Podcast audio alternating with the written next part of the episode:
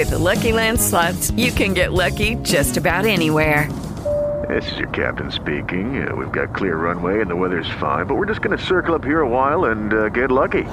No, no, nothing like that. It's just these cash prizes add up quick. So I suggest you sit back, keep your tray table upright, and start getting lucky. Play for free at LuckyLandSlots.com. Are you feeling lucky? No purchase necessary. Void where prohibited by law. 18 plus terms and conditions apply. See website for details. Hello, ladies and gentlemen, and welcome to the 50th episode of Panel Riot. Are you as excited as I am? I don't think that that is possible. I can't believe that we made it to episode 50. 50 episodes. That's crazy. Most shows don't make 10. We've hit two big landmarks already. We've gone for more than a year, and uh, and, here we are on episode number 50. And um, I'm just pleased as punch, but uh, I'm going to get into that a little bit later as we do what we do to start these shows traditionally. Intern Stan, first, thank you. Thank you for being with me for 50 episodes. And uh, do what you do best fire us up a theme song.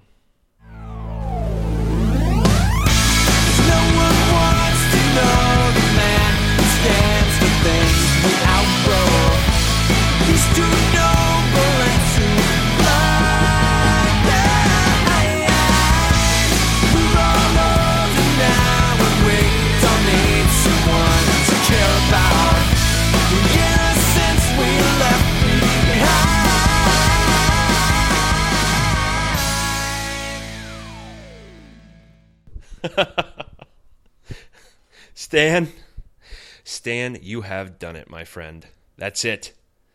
Well done. That's fantastic. That's the theme song.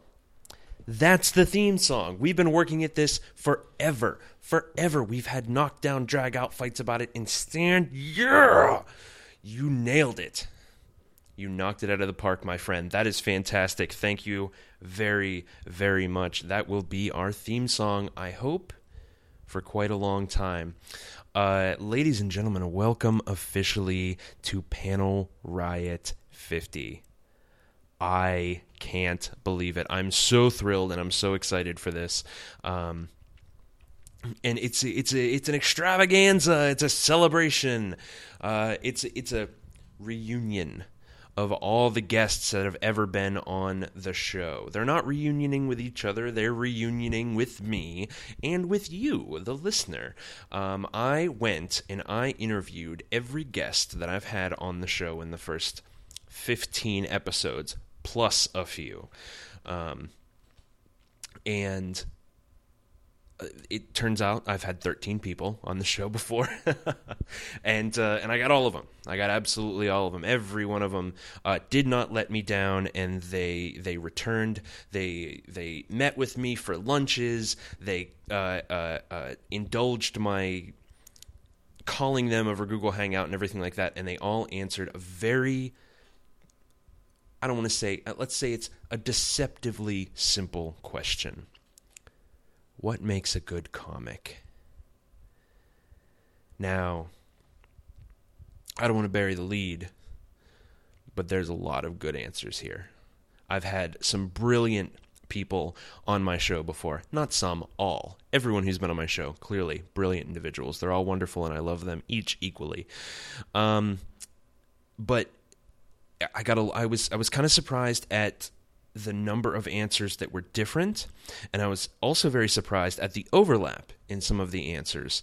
Um, and as for me, my answer, well, you'll have to wait till the end of the show because it's my show and I can put my interview wherever I want, frankly.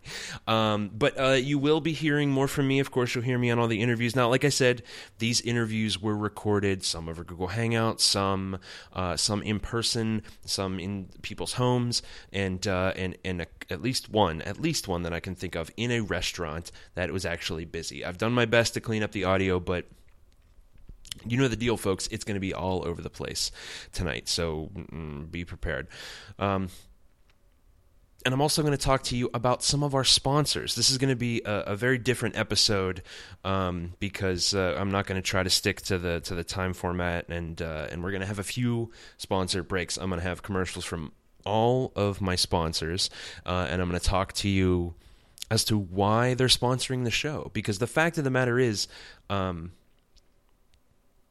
all of the people who choose to support this show, uh, whether it's putting their good name on it or or supporting it financially or, or just talking to me and giving me ideas for it, it, it means so much to me that uh, people would encourage this madness that I'm doing. This um, this sitting in front of my computer and, and talking into a microphone and and producing it for, for people to listen to, and, and that people they want to hear me interview people and they want to hear me talk about comic books. That's incredible to me. People want to hear me talk about comic books.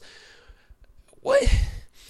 I have the, I have this thought experiment um, that I, I, like to do from time to time, just kind of to check in where I'm at in my life. And it's I think about a ten year old version of myself, and if he met me today, what would he think of me? What in my life would he think is really cool, and what things would he, you know, uh, think is weird? And first off, he would love my cat because I mean, who wouldn't really? Um, and uh, and second off, I think he would be floored that this thing that I've I've loved my entire life, comics. Um, people people are supporting me and people are are encouraging me to talk about it on the internet and share it with other people, and it's it's amazing. And and he'd probably also kind of be amazed by the internet. I'd tell him about it, and he'd be like, "Oh yeah, that makes total sense. Of course, of course, that's what's going to happen. Uh, uh, do your phones still have buttons?" Um, because I was a futurist, but I didn't know how to build anything. So that's, that's neither here nor there. Um, so uh, let's get right into it. Let's get into these interviews here. First up, uh, let's let's let's take a look. Let's just look into this giant folder of interviews that I have here um, on my hard drive. First up is you know what we're going to go with Corey.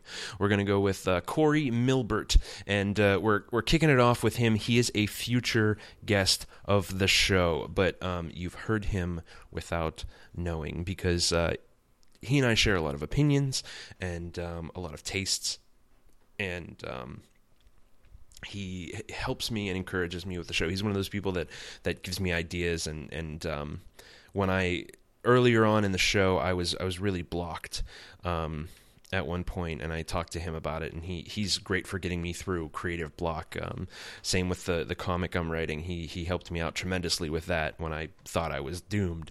So um, anyway, without further ado, here is uh, Corey's interview and uh, I'll be back right after that. Um, uh, I'm sitting down with Corey Milbert. Uh, he's a future guest of the podcast, and uh, Corey me- reads more sci-fi comics than anyone that I know and uh, and he has excellent taste in them. So uh, in the future, we're going to talk sci-fi sci-fi comics. But in the meantime, Corey, Yes. tell me, what makes a good comic, Hi. in your opinion? In my opinion, there's there's one big thing that makes a good comic, and it's a basic understanding of how of people's emotions, um, and being able to communicate that through the comic, and make you feel a little bit of that. Uh, why the comics that you really like? Why do you read the comics that you like? Uh, Like, is there a common trait? Yes, between one of the common traits is uh, uh, being able to surprise me. I find myself trying to guess where stories go, and when I'm right, I'm really disappointed. I know what you mean. I've been watching Fringe lately, and I have no idea what's happening. well, I do, but I don't. Um, you were telling me about like Descender, Yes, about how Descender keeps surprising you. Yeah. Actually, Descender is- surprises me every single issue, multiple times an issue, and almost to the point where I'm scared that they're going to. They're not going to be able to do it anymore. That it, they're just going to run out of big surprises or big reveals. But it doesn't seem to be going that way so far. They're seven issues in, and Right. it's been nothing but excitement. Cool. Um, so, where can the people find you on the internet? You can't. You I'm can't? hidden. Yeah. All right, folks. First person to find Corey on the internet uh, wins nothing. Just the satisfaction of finding a hidden person on the internet. Uh, Corey, thank you for joining us, and we'll see you on a future episode. yes, absolutely. Fantastic. And that was Corey. And as I mentioned, uh, he will be joining us in the very near future, in the not too distant future, um, to ch- talk about science fiction comics, which is something I've, I've sorely overlooked uh, on this podcast. And I apologize. I owe you better than that. Well, I guess it depends on your definition of, of science fiction. I mean, we talked a little bit about Star Wars and stuff like that, but I feel like I'm holding off on, on some of the really really um, you know more sci-fi comics like uh, like Saga. That's kind of a sci-fi fantasy. That's Saga is a whole month's worth of episodes. I could just interview a million people about that and, and, and talk endlessly about how good Saga is and why. Um, but then there's like Descender and there's um, uh, uh, uh, Lazarus, which I read, and Corey reads Black Science. And, and anyway, just look forward, uh, look forward to that episode. Uh, next up, um, we are going to hear an interview from Ellen Hemington. Ellen Hemington, my uh, my partner in crime, she is uh, uh, someone I'm working on a super sort of secret comic project with. Yes, and um, she was on the episode uh, before. We talked about furries, and uh, I can't wait to have her on again with a better audio setup, so so you guys can uh, enjoy the episode more. So let's get to it. Here is Ellen. Ellen, welcome back to the show. Thank you very much, Will. Ellen, tell me, because I have a question for you. Okay. What makes a good comic? Well, Will, I'm glad you asked. Let me get my prepared kidding. all right. Hey, She's had speechwriters working on this all month. all month. All right. So, first, let me start by saying that you need to keep in mind that good is subjective here. So, I might think a comic's good, and you might think it's terrible, and both are very valid opinions, and that's part of what goes into my judgment. Um, there's also many aspects of comic books that you can pick apart. You can pick apart the plot and the characters, the style of the art, the tone of the writing, anything like that. But I really think that what makes a good comic is what you take away from it. So, uh, I believe for a comic to be considered good, that it needs to impart an overarching positivity on the reader. Uh, it can Well said. uh, you can take anything away from a good comic, it, be it like humor. It can be a humorous comic. It can be an emotional comic. It can make you cry. It can make you gasp. Um, you can take away an appreciation for the art in the comic. There are some fantastic artists out there doing it nowadays uh, and in the past. You can also take away life lessons or morals from good comics. And good comics can also make you look at things differently. Now, uh, I know that some comics are very dark, and you could probably say that they don't affect you positively. But I think that if a book makes you really stop and think, and maybe even makes you question something that you didn't before, I consider it a positive influence. It's a net gain, really, if you will. Um, and another thing with good comics is that after reading a good comic, I find myself rereading it in my mind days after I've already picked it up and gone through it. Uh, then I will sometimes go back and reread it, and I'll share it with anyone who is willing to take it off my hands. And then I'll pester my friend Will into letting me rave about it on his podcast. I just I put it out there because I enjoyed it so much. Sometimes I'll read strips in a newspaper and the comic strip will make me smile. And then I put down the paper and I go about my day, but in the end I still enjoyed that strip even for a moment. So, really what a comic gives you, what you take from a comic is what determines whether or not it's good to me. Um, and if a comic succeeds in hitting more than one of those marks, if it makes you laugh and then cry, and the pictures are pretty, and you set it down with a better understanding of life and love, then it's a great comic. Awesome. Uh, I, I have a question for you though about something that you said. What uh, you mentioned reading comic strips in newspapers. What's your favorite? Foxtrot. Foxtrot. Foxtrot. Hands down has always been my favorite comic, Foxtrot.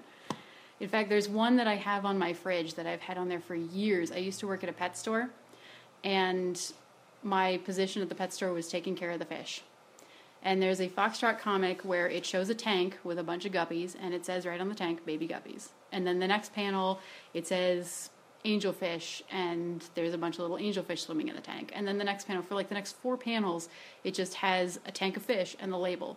And then there's a panel with an empty tank that says baby kraken.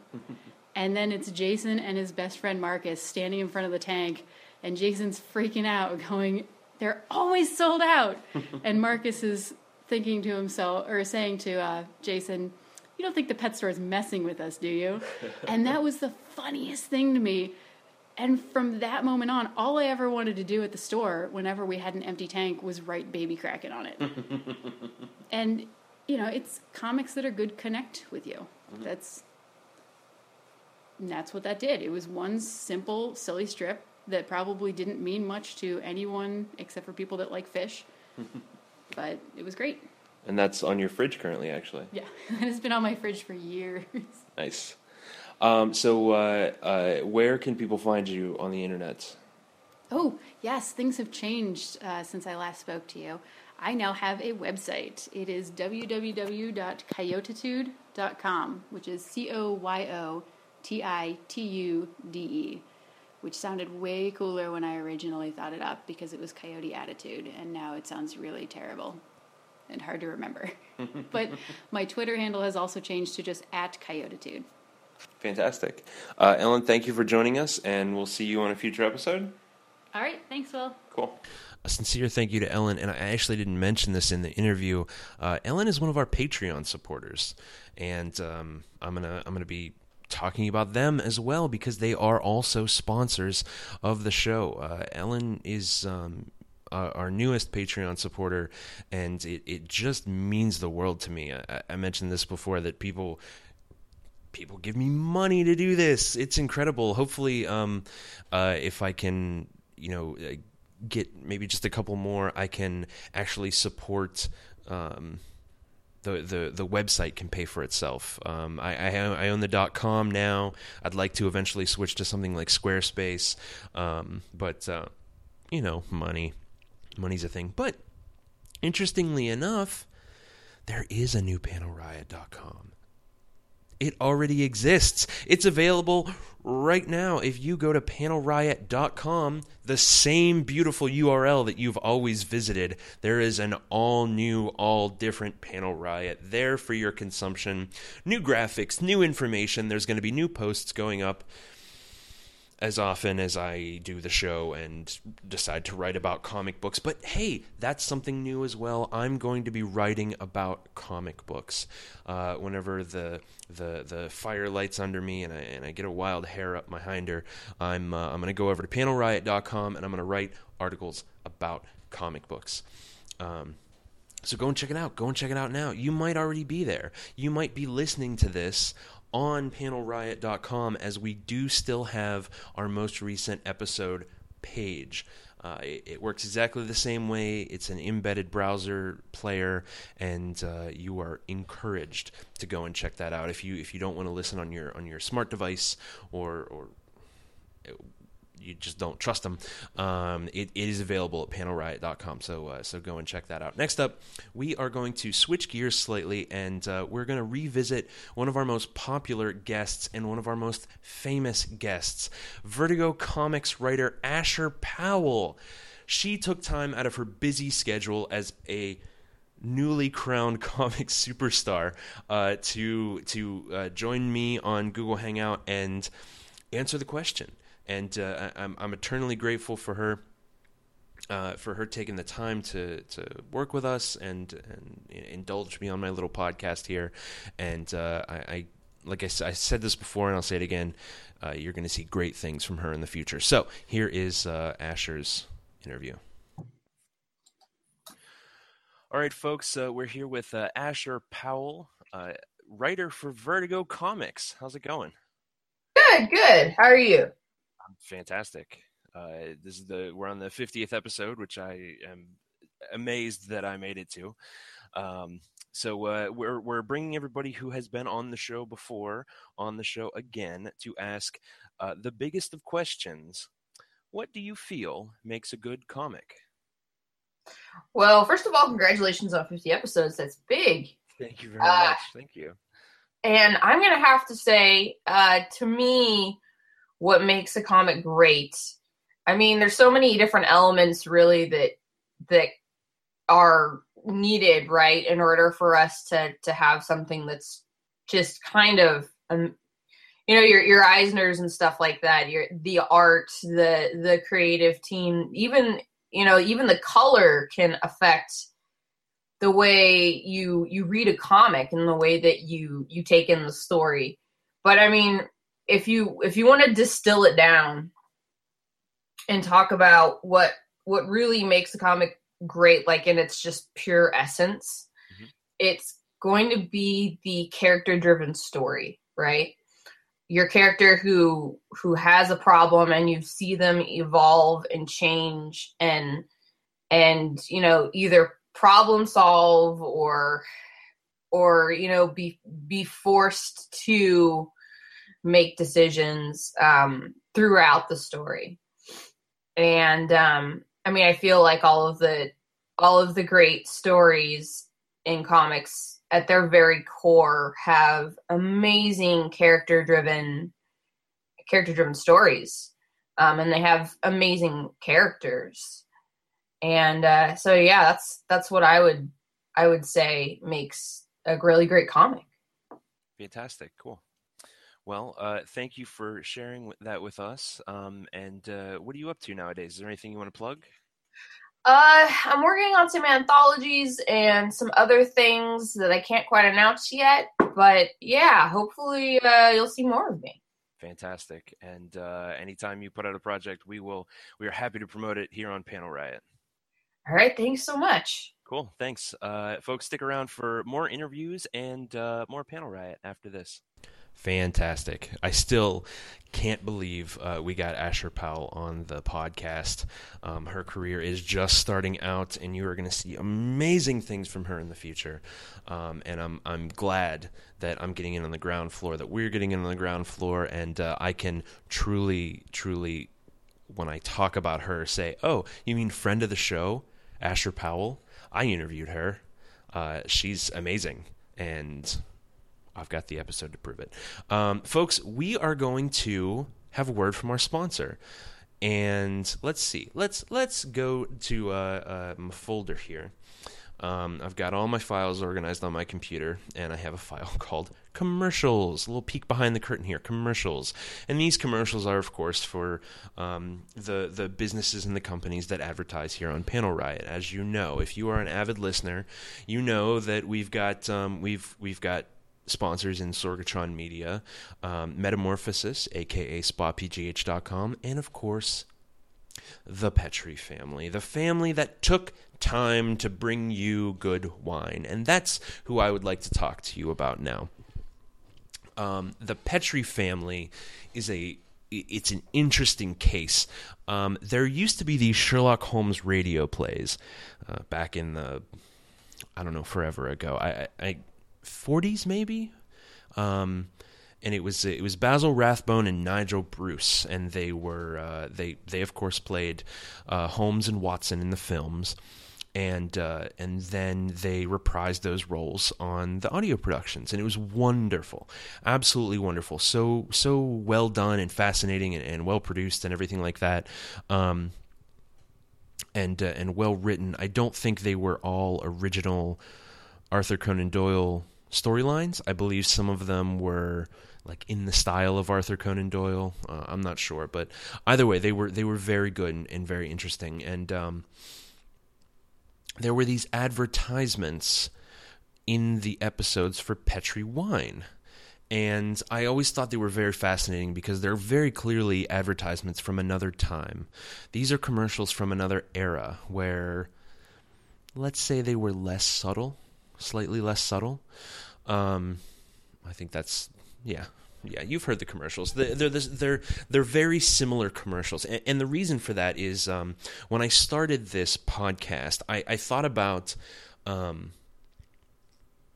the the kind of ads that you would find in a comic, uh, like a golden age comic. The you know the get buff in a weekend and um, you know get a metal detector or have sea monkeys or or buy a thumb monkey. I saw one where you can buy a monkey that clings to your thumb and it's supposed to be alive and real. I don't believe for a second, but I mean, hey, I could be wrong uh, because the fact of the matter is, I wanted something similar to that, and these commercials really reminded me of that. So I approached the Petri Wine family, the the the the Petri Wine Company no longer exists. Uh, I believe it's owned by Trader Joe's, if I'm not mistaken. Um, and uh, and I want to thank uh, both Zach and Meredith Staten for doing the research and finding that out for me. Um, who owns the vineyards? But the Petri family is still alive and well, and uh, and they're you know doing their fine works elsewhere in the world. So I contacted them and I said, um, I, I, have this podcast and your commercials are exactly what, what the kind of thing I'm looking for, and uh, and they they're on board. They they they thought this is just the thing to bring us into the uh, the current century. What is this? Twenty second, twenty first? Who knows? Who cares? Um, they were on board. Is is the point? And they they wanted to put their full and terrible power behind me um, to produce this podcast about comic books. They saw my vision and they shared it, and as a result, we have these commercials here on here on Panel Riot. And you may have noticed if you follow us on Twitter at Panel Riot, they use our Twitter account from time to time. They they use at Panel Riot, and um, if Stan and I are getting into a, a, little spat on Twitter, or or Stan is antagonizing someone like Riz or Chachi or, or whoever. Um, they will step in and, and try to calm things down. And to be completely honest, I mean, that's a little bit more power than I was hoping to hand over to this company. I mean, they're just, just an advertiser. I, I wasn't comfortable with them using my Twitter account. But um, the good news there is I finally convinced them to start their own social media team. It's been a long time coming, but they finally did it. They finally uh, got the ball ro- ball rolling and allocated some funds and some some human style resources, and they have their own Twitter account. You can follow them today, right now, uh, at Petri Wine, P E T R I W I N E. That's the Petri family, the family that took time to bring you good wine. Now, I don't know what they're going to tweet about, but we're going to find out, and we're going to find out together because I am proud to advertise Petri wine on my show. In that vein, we are going to go to a Petri wine commercial, and then after that, I actually have more Petri wine news, if you can believe it. So, Petri wine, and we'll be right back.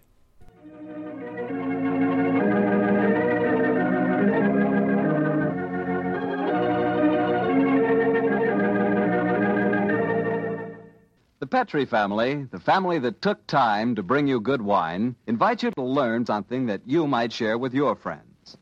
And that something is a glass of sherry before dinner. Naturally, a glass of Petri California sherry. I say Petri sherry because it's the perfect before dinner wine.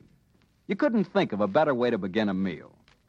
At Petri sherry has a beautiful, inviting color like like dark amber. And for flavor, well, you've heard sherry described many times as having a rich, nut like flavor. But if you want to learn for the first time what those words rich and nut like really mean, you just taste Petri sherry. It's wonderful. Serve Petri sherry by itself, or serve it with hors d'oeuvres or, or those little cocktail sandwiches. And incidentally, if you prefer your sherry dry, you know, not sweet, just ask your wine merchant for Petri Pale Dry Sherry. Well, the important thing to remember is if you want sherry, you want Petri sherry, because that means good sherry.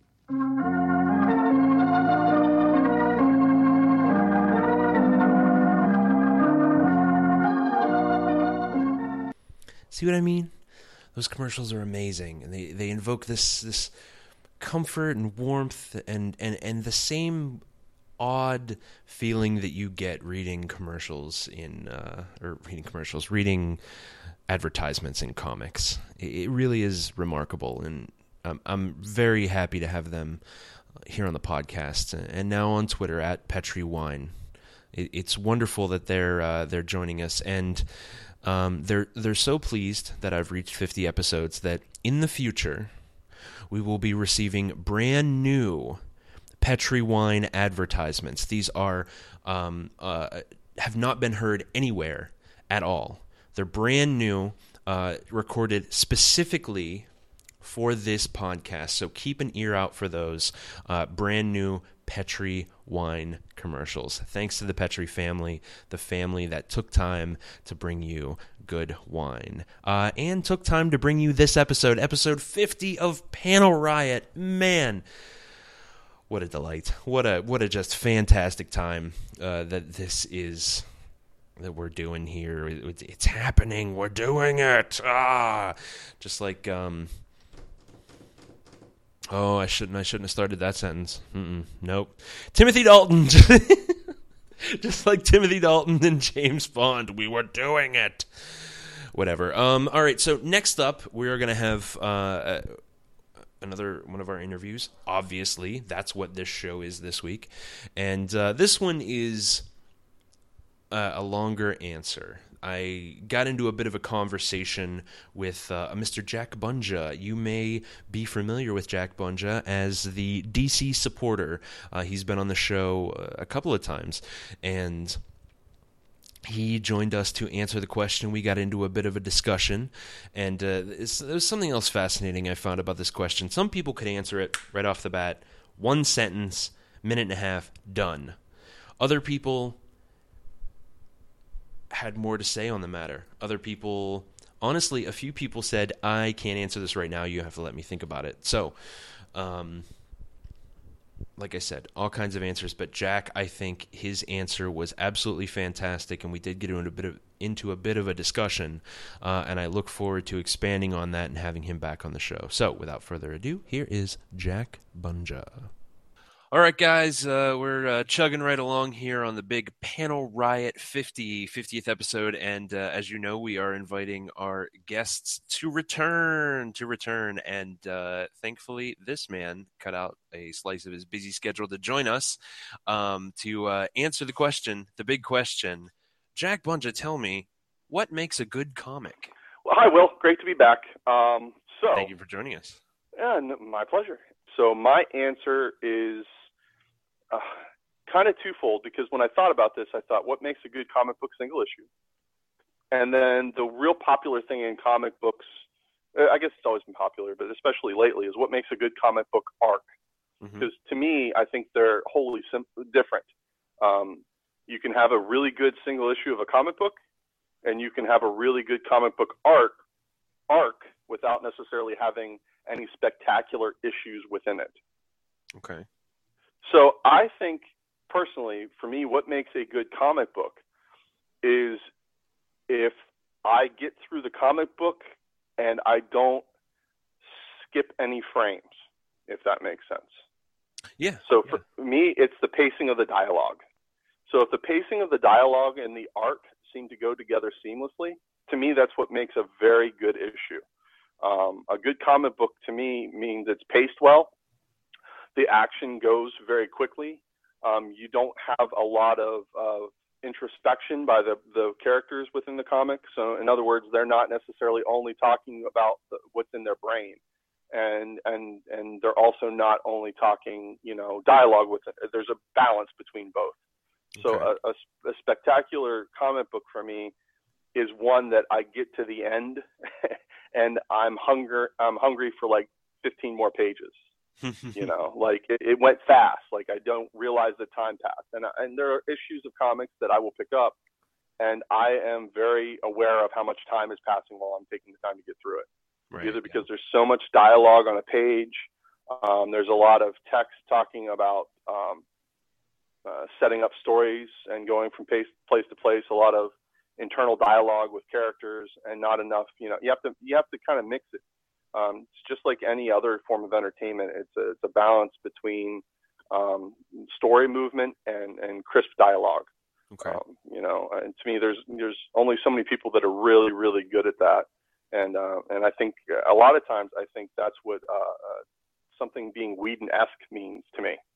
it means that the dialogue is crisp, it's quick, it's witty.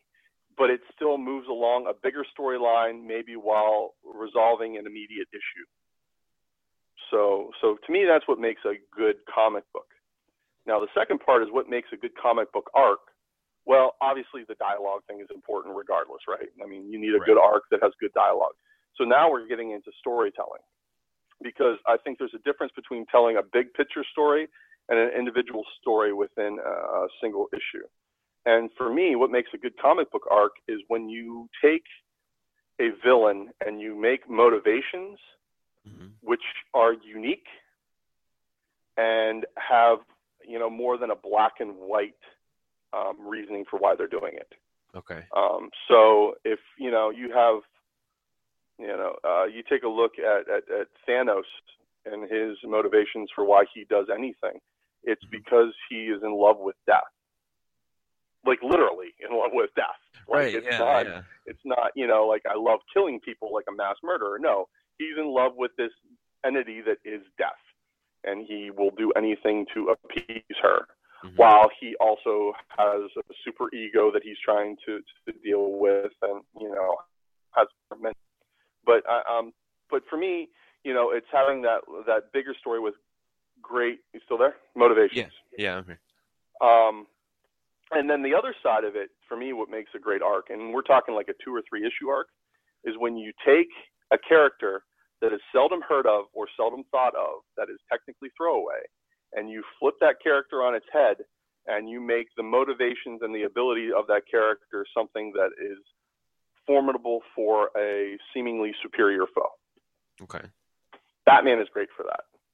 Hmm. I mean, Hush, um, what's the Bloom, which is the latest guy that's in there. I mean, they, none of them are like Bane. They're not um, over the top, gonna grab him and just beat the crap out of him kind of characters. These are cerebral, um, very uh, deliberate on their their their their intent, and, and very you know intricate um, plots and plans that that foil said superhero. So it, it's and to me sometimes the, the the interesting thought is that, and, and I think it goes to all of us. If you think about it, some of the most powerful villains in in all the universes, their greatest enemies tend to be human. That's true. Huh. So Yeah. to me, it's because I think that that one, humans are scary, and two, um, it, it's it's a lot of times how do you you fight brawn? Well, kids, you don't always win brawn versus brawn. You have to have a little bit of brains to go along with it. So it's manipulating situations and it's being smarter and, and thinking through problems. Not that I want kids to turn out to be super, villains, but you know, just saying. well, might not be the worst thing. At least they're trying. Yeah. You know, you only can hit a kid in the head with a soccer ball so many times. Takes over a multi-million dollar corporation. Yeah. You know. Whatever. As long as he's not playing football, everybody wins.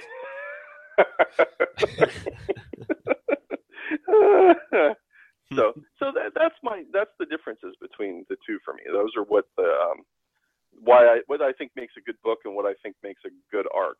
I've read some really good books and some really crappy arcs. So yeah. um, it's it's just it just sometimes you can just tell when people get into a groove or they're they're writing dialogue for situations which they have a really good grasp of. I think is is sometimes that I, I I'm not that I'm saying what they're doing is easy because man, uh, can you imagine trying to? We're going to write some dialogue for people in space. Mhm. Okay, imagine you're in space.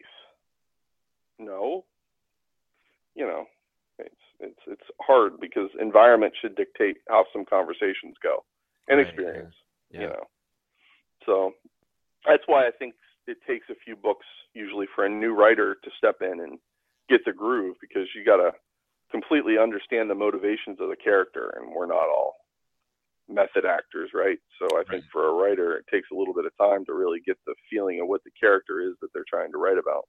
Mhm. So it, it, it takes time. But yeah, I mean, you know, not everything to me also has to be like super world ending, right? Right. Yeah. So Yeah, I think that that might have been part of the appeal of Hawkeye because Hawkeye was so like small scale and personal and, and character driven. You know. Yeah, yeah. yeah. Well, it makes sense. I, I think some of those character-driven arcs are really important. I think that's really why us uber nerds really love John Constantine because I mean he's a sorcerer, I suppose, but that's a power kind of anybody can have, right? He's not a source, yeah, if you yeah, he's not- enough. right? He's not a sorcerer supreme. hmm you know get you get past the flawed thing you know where everybody has to be flawed with an inner demon and and and you know fighting you know an internal battle all the time. You get past that that general malaise of everybody's dark on the inside thing and it's just you know it's it's a dude that's trying not to die when fighting things that are bigger and worse than he is. Mhm.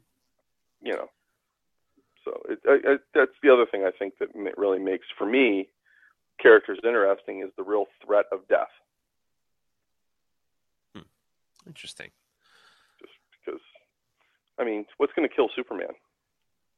Right. Well, some things, but Well, right. that's, very that's well. Well, I no, I I will say that the new Superman, where he's more susceptible to being killed, is I I am the most interested in that I've ever been.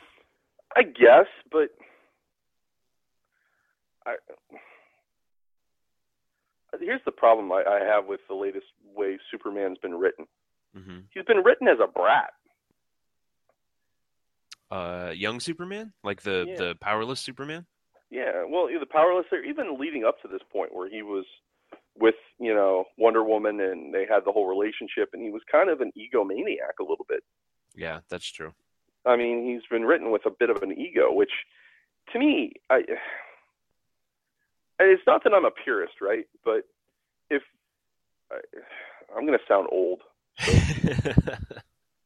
if a point of a comic is what we're teaching kids, right? If this Mhm. is if this is a, a a a mechanism by which you could actually teach kids something about being a grown up, Superman is an example of of nat- of nurture versus nature, correct?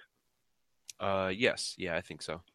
Ultimately, it's always been portrayed that way because Mhm. everybody from his planet, his cousin aside, has been a dick. Right. Yeah. So to me, that's you know they've always said Kryptonians were egotistical, blah blah blah, hmm and their dialogue. But Superman was raised by the Kents and therefore been, you know, and that's why Batman and Superman worked because it's nature versus nurture. hmm They were both abandoned by their parents. One was picked up by another loving family. The other went and hid in a cave. Right. Yeah. You know, so Batman's kind of flawed. They both do good. They just come from different angles. Mhm. So, you know, nature versus nurture. Well, why does Superman have to be an egotistical maniac when he was raised by Ma and Pa Kent? I agree. I agree. I kind of I, I understand why they're um they're moving in this direction because you know they're trying to update him and make his character different and, and edgier. Why does it have to be different? Because kids. Well, because all kids are brats. Bec- because uh, I, I remember having this conversation with someone the other day that comics and and movies and things like that they're not interested in the people who they're they're like politicians. They're not interested in the people who know what they're going to buy or who they're going to vote for. They're looking for the undecided people and that's who they're trying to convince. That's what all the campaigning is for. I don't think it's good. I think it loses sight of uh, you know what what they're trying to do but I, I, I guess I see that. I guess you want a new market. But if mhm. you want a new market, I, I don't know. What's Marvel done? You know how they got a new market? They went and made really pretty big movies. yeah really good movies They're not even saying they're good. As No, far as movie theater goes, Ant Man aside, they're real good. no. I And even mean, Ant Man was all right. But but no, seriously though, look at as far as what you expect from a movie. Mm-hmm. That it is as paint by numbers as you can do. It's just pretty, Mhm. right? I mean, if you think of the, the the the if you outlined if you outlined a Marvel movie and outlined the script, you know what I mean, the story, plotted out the story hmm outline, and held it up, would anybody look at that movie and say, "Oh, that's any good?" Especially if you sanitized it so you didn't realize it was, you know, superheroes or who we were talking about. Well, would I you mean, look at it and say that's a good movie? I've had the discussion with uh, with friend of the show Bobby F J Town before that uh, Avengers Alliance is a terrible game, but because it's Marvel characters, people are addicted to it. People Yeah. are interested. And I would dare say that the Marvel movies, you know, kids love it because it's pretty and big, right? Mhm. It's it's the same reason why a lot of these horrible movies exist at all. Like, why is there seven Transformers? Because things go boom. Right. Right. Yeah, but you can't compare Transformers to But the but hold Marvel on, movies. the, the I mean, reason that the is Marvel a mo- real jaded view of the Marvel no. movies. uh, hold on. The reason the Marvel movies work is not because of what's there. It's because what they allude to is there, being there. More. Talk more about that. So for you and I, for for you and I, when we watch a Marvel movie, we're watching for the Easter eggs. We are watching for them to mention Wakanda. We are watching for them to talk about, oh, that character becomes blah blah blah, or Mhm. you know, Bruce Banner's talking about his therapist. That therapist becomes, you know, another Hulk. You know, or you're talking about these other characters that will become something else someday if they want to even go that route. You Mhm. know, you can Mhm. talk about the defenders in a Marvel movie. You never have to show them. That's why you and I love them because they're alluding to all that geeky detail and a bigger universe that we've always wanted to see. Mm. Right? Why did our minds get blown with the new video games as soon as they have free play? Right? Wait, I which mean, new video? Any new video game that has free play. Like you have to figure free play has come only been around for what, maybe ten years, Mm-hmm. where you can just explore a city, and even then, not all the video games have it. Oh, So oh, you I look at like the Batman Arkham Asylum. It's one thing when you're navigated and only allowed to go in the in the way that solves the problems to you know defeat the game. Mhm. It's another thing when you can go free play and explore all these nooks and crannies of Gotham City and even come across characters that you don't even engage with. But it's the Easter eggs of it, and we all get excited. Mhm. Look how crazy we went whenever the satellite in the first Superman, the la- last Superman movie, was uh, Wayne Industries. Well, that was because that was the only good part of that movie. all right, bad example. Yeah. But you know, when they I, mention I'll, Wakanda, I'll agree. I'll agree with you to a certain level that the Easter eggs are gravy. You know what I mean? They're fantastic, but that's not the only reason I'm watching the movie. I mean, I also want to see the Hulk punch things and Iron Man shoot at stuff no, I and Black saying- Widow do cool stuff. You know what I mean?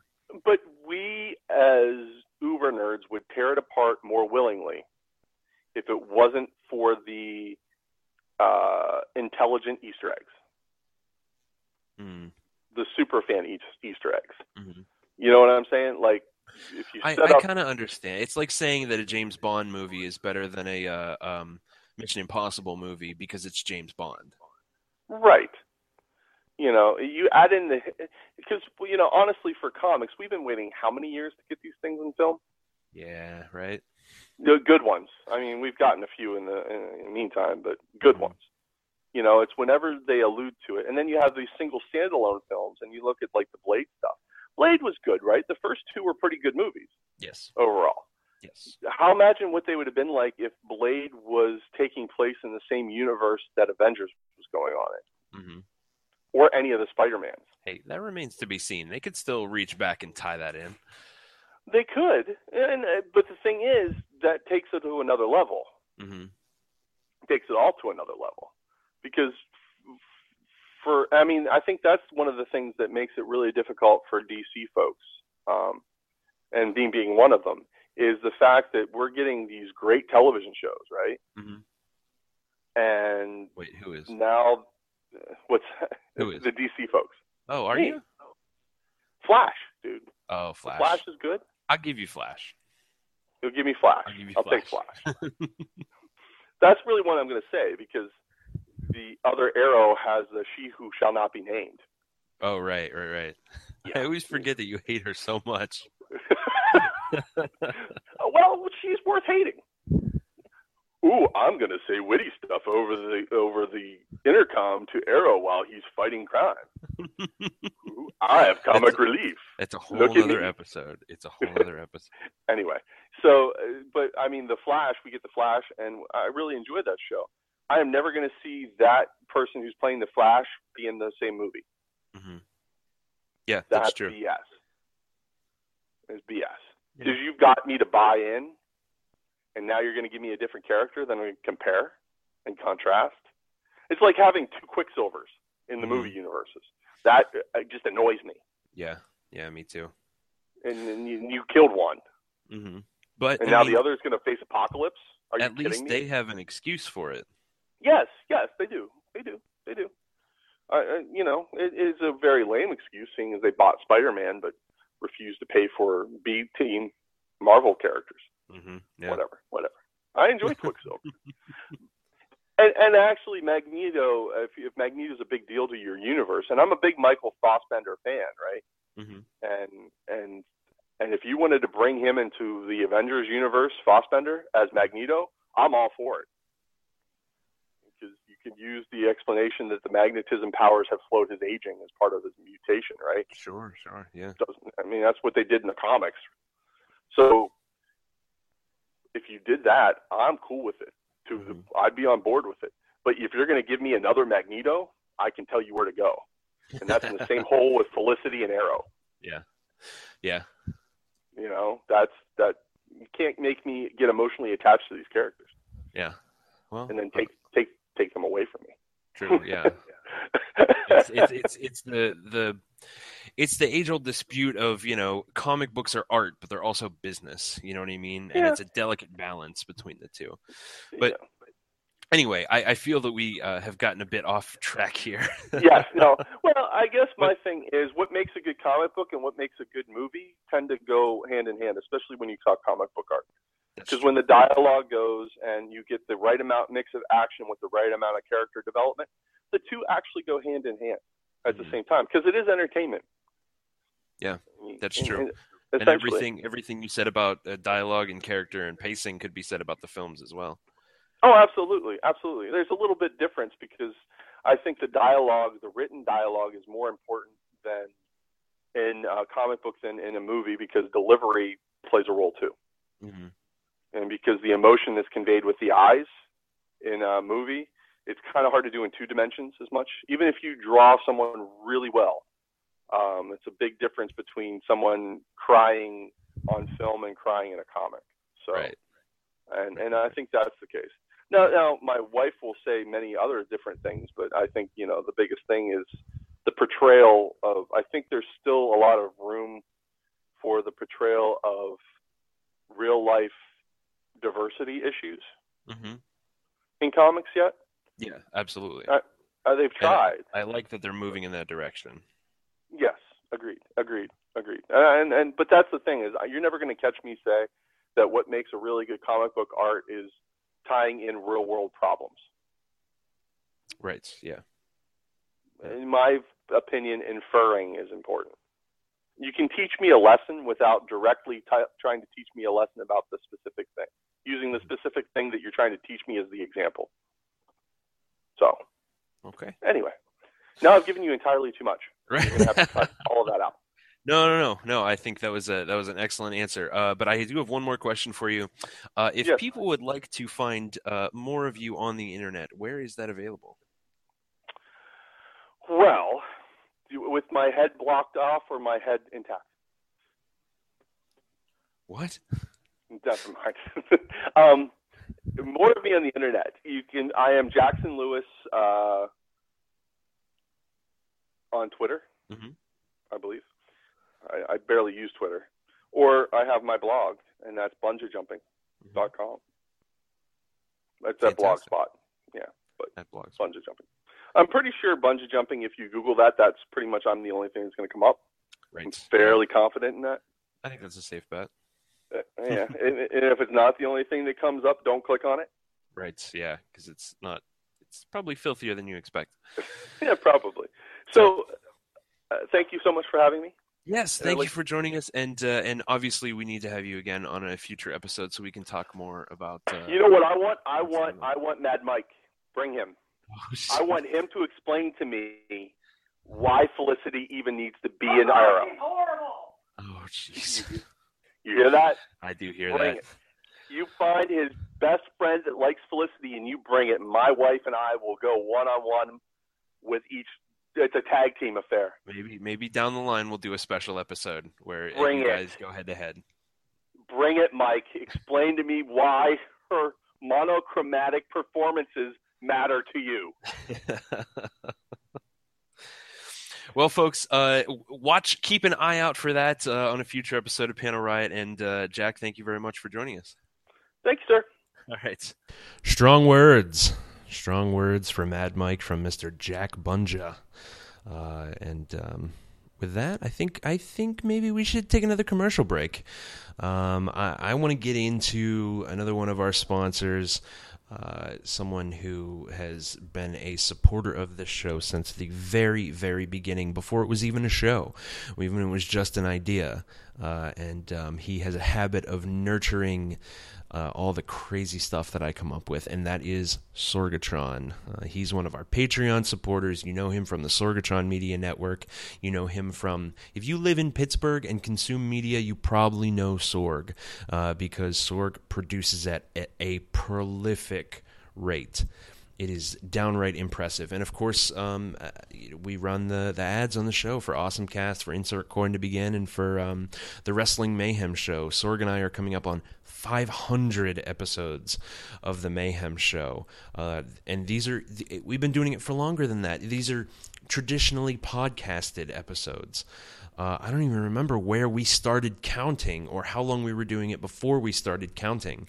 It's the mind boggledeth uh, to think about it. It's phenomenal, and um, I'm happy to have the Sorgatron Media name on this podcast. Sorg is a uh, he's a good friend and he's a, a, great supporter of the creative arts in Pittsburgh uh, and a great supporter of Panel Riot. Um, when I was trying to find my foot in the early episodes, he was telling people that uh, I, I was one of the best one man podcasts he had ever heard, and that that really means a lot to me. So, uh, thank you, Sorg, and uh, and thank you, listener, for uh, listening to a podcast on the Sorgatron Media Network and indulging uh, in the commercials that uh, for the for the other shows that we run on here. So uh, to that end, here they are.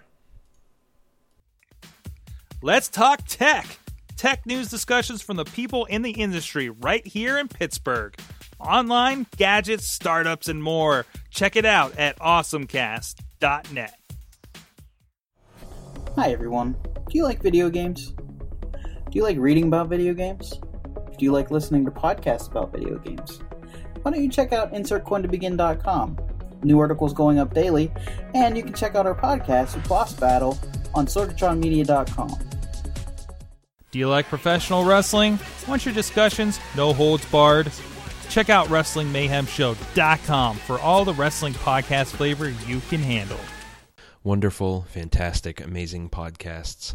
All, if you like podcasts, go and check them out at your earliest convenience, sorgatronmedia.com. They're all there. This is, that is a weird sentence. This is uh, Panel Riot episode number 50, and we are rolling through the interviews, uh, and here come a few more. Speaking of uh, Sorgatron Media, let's get into those, shall we? Uh, the, the, the gentlemen of the Sorgatron Media Network, uh, in rapid succession here, you are going to hear my interviews with Sorg, Rizdifer, Mad Mike, and Bobby F. J. Town, uh, one right after the other, and um, no, no in between stuff from me. It's just bang, bang, bang, bang. Uh, this is the Sorgatron Media segment of the uh, of the podcast. So uh, sit back, relax, and enjoy. All right, guys. Like I said, uh, we are interviewing everyone who has ever been on the show, and uh, we're asking them one simple question: What makes a good comic? And uh, here we are with he's been on the show multiple times. Mike Sorg is joining us. Hello, Sorg. Hello, Welby. Sorg, what makes a good comic book? Man, there's a couple of things um, that generally I like something that's really irreverent, something that's got a great story, what comes to mind, I, I've just finished the third volume of the omnibus of uh, Chew, which is amazing. Something that has its own world and it's got a lot of great jokes. If you're a part of that, um, I'll say something that's really kind of captured my imagination is Morning Glories. Uh, it's it's got this kind of lost kind of feel to it. Uh, so it, it, you know things have kind of created their own world that you really invest in. Walking Dead, I think of in this in this way too, but also something uh, you know, Marvel. I can think Hawkeye or Miss Marvel, right? Uh, something with a lot of personality to it. I think is what I'm really kind of landing on. Uh, and I can see a lot So of not not your normal like uh, uh, superhero fare. no, no, no. But but the superhero stuff can be around it with Hawkeye and, and Miss Marvel, right? I mean, the superhero is a superhero is a superhero, and the only thing I think stands apart from that is, uh, you know, I'm a big fan of the Bendis run on um, Ultimate Spider-Man, and it's something I read in a in a big chunk over maybe a year from you know issue one to issue like 130 or whatever uh, whatever it is uh, when you have the death of Peter Parker, and um, that's like one of the few kind of emotional moments. And we know people die all the time in Marvel, right? And Right, right. this didn't feel like, oh, he'll be back in a couple of, you know, whatever's in the next reboot or Secret Wars or whatever the case may be. Like it actually had some impact because it's not the Spider-Man that's been around since the '60s. It's the Spider-Man that's been around since. Well, I started reading him a couple of months ago. So you got Right, to read yeah. in, invest, watch them grow. Then you got to that point, and it had an impact to it. And that's and he the- stayed dead. and he stayed dead. And yeah, he didn't come back. I don't know what's going on with Secret Wars. I don't care uh, at this They're, point. they're not bringing back. They're, not, bringing they're back not bringing back Peter Parker. Oh, no. good. Oh, good. Because I No. think, and even like beyond that, um, I think we get uh, myself. I'm one of the people that's big in the continuity. That's why I think I like the Chews. and I like the Miss Marvels. I like the Hawkeye because they're very like cool. That was a good story. Cool. That was a good Mhm. story. You know, and, and it's a world that that involves by itself, but but but still. And then you, you go to something that's just this. Um, I want everything to have weight. I want everything to be consistent because I watched. I, I read X Men in the '90s, and Cyclops got married to Jean Grey at one point. I want that to still matter now, right? But then, if you're somebody that's just getting the X Men, I understand why that's a problem. Um, but and and and and uh, you know something like that that just just has a weight to it pockets of things do that, like Civil War, like World War Hulk, like Pan- Planet Hulk, you know. But uh, but but I I fear that they're throwing away, uh, you know, the baby with the bathwater with a lot of things in Marvel these days. And uh, and uh, but those those pockets of that, and that's why you feel like you- you're safe when you go to like you with a Saga or me with a Chew or or, or Mhm. some of these other like Walking Dead or something like that, right? Like this is a nice safe place where you're not going to have a you're not going to have a secret wars happen to you. You're not going to have an Infinite Crisis. That's why I feel nothing happen nothing matters in DC anymore. You Mhm. know, because they've done I, I oh it's a crisis time travel crap I'm done. So, but yeah, so I got you I got you a little bit of what makes a bad comic too. So That's true. I hope That's that true. helps you. I- it does. It does. I greatly appreciate it, Sorg. Thank you for joining us for the 50th episode. And uh, will we see you on a future episode? yes. Excellent. All right. Thanks. I wish I had something more clever to say there. That's okay. All right, folks, uh, we're here with Zach Rizza, former guest of the show. Uh, he was on to talk about comic book video games, and uh, we've brought him back to answer our, uh, our big panel riot question. Uh, so, Riz, tell me, in your opinion, what makes a good comic? Well, there's a lot of similarities between comic books and video games. Mhm. Uh, for me, what makes a good comic book and what makes a good video game is the same as what makes a good movie or what makes a good TV show. It's the attempt. it's to grab attention to something, to, to something that you like. Like if you like The Walking Dead or if you like Mass Effect or something like that. That's something you want to get into. So, yeah, there's going to be that little in between thing you get in there that you like to do. So that's what I think would make a good comic book. A comic that, that speaks to you on a, on a Mhm. level so that you Mhm. enjoy. Okay, all right, cool. Awesome. Well, uh, Riz, where can people find you on the internet? They can find me at Riz Plays Games on the internets. If you Mhm. go to YouTube, it's it's a nice little uh, Let's Play channel. Uh, I just finished up a Minecraft story mode uh, thing that I actually did while you were playing video games for 24 hours. Right, so that was during our extra life. And also, uh, Riz plays games on Twitter, and if you don't like video games, I don't know why you're. I don't know why, but uh, follow me at DE Riz. There's two E's on that one.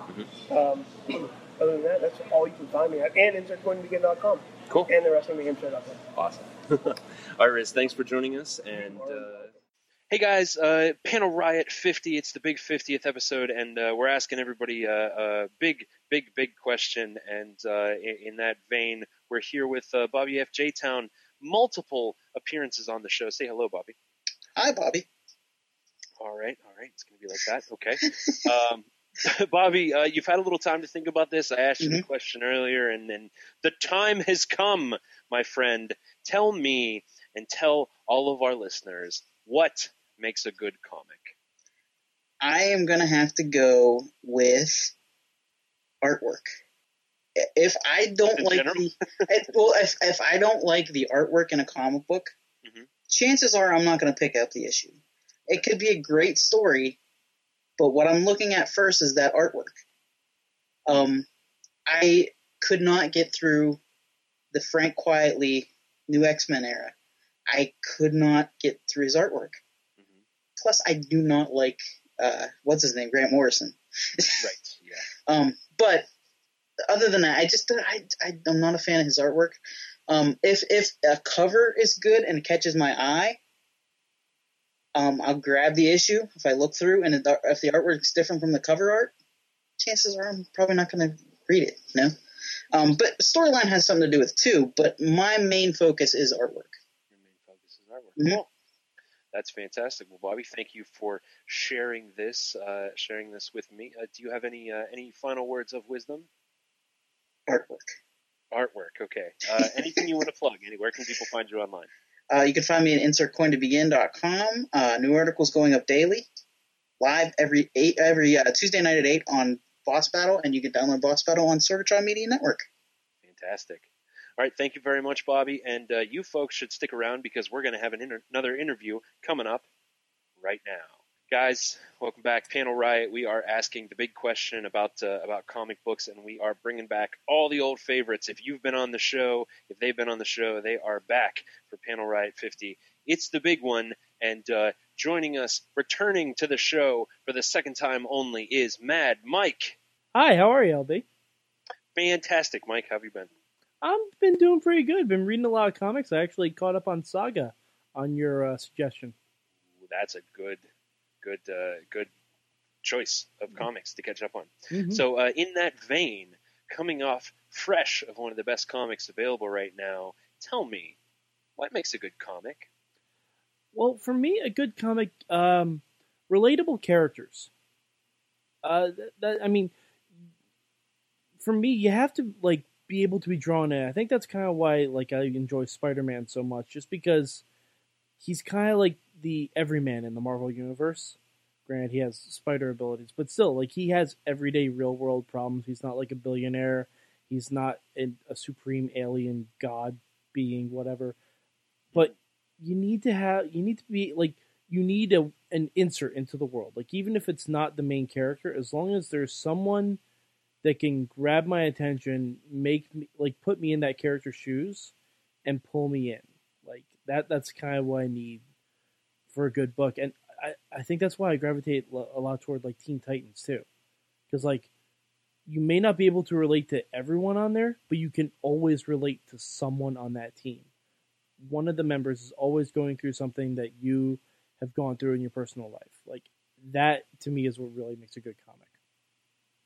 Fantastic. Very cool. Well, thank you very much for joining us for the for the big 50th anniversary. Uh, do you have any final words of wisdom for us? Um, I I know you say it all the time, but go read Saga. it was re- I, I just sat down at, at Barnes and Noble. I grabbed a really large hot chocolate and I just read the whole thing. And oh man, it was it was a journey, and I really enjoyed it. It's magic. It really is magic. Um, so, uh, where can uh, where can people find you on the internet? Well, you can find me at MadMike4883. If there's any comics I should be reading, uh, tell me about it, and I will give them a look see. I'm also on the Wrestling Mayhem show and on the Midweek War brought to you by Sorgatron Media. Awesome. Mike, thank you very much for joining us. And folks, please stick around for more Panel Riot 50. And you did! You did stick around for more Panel Riot 50. Man, you guys are great. You guys are just wonderful. Very patient with me. Very patient with me in this episode.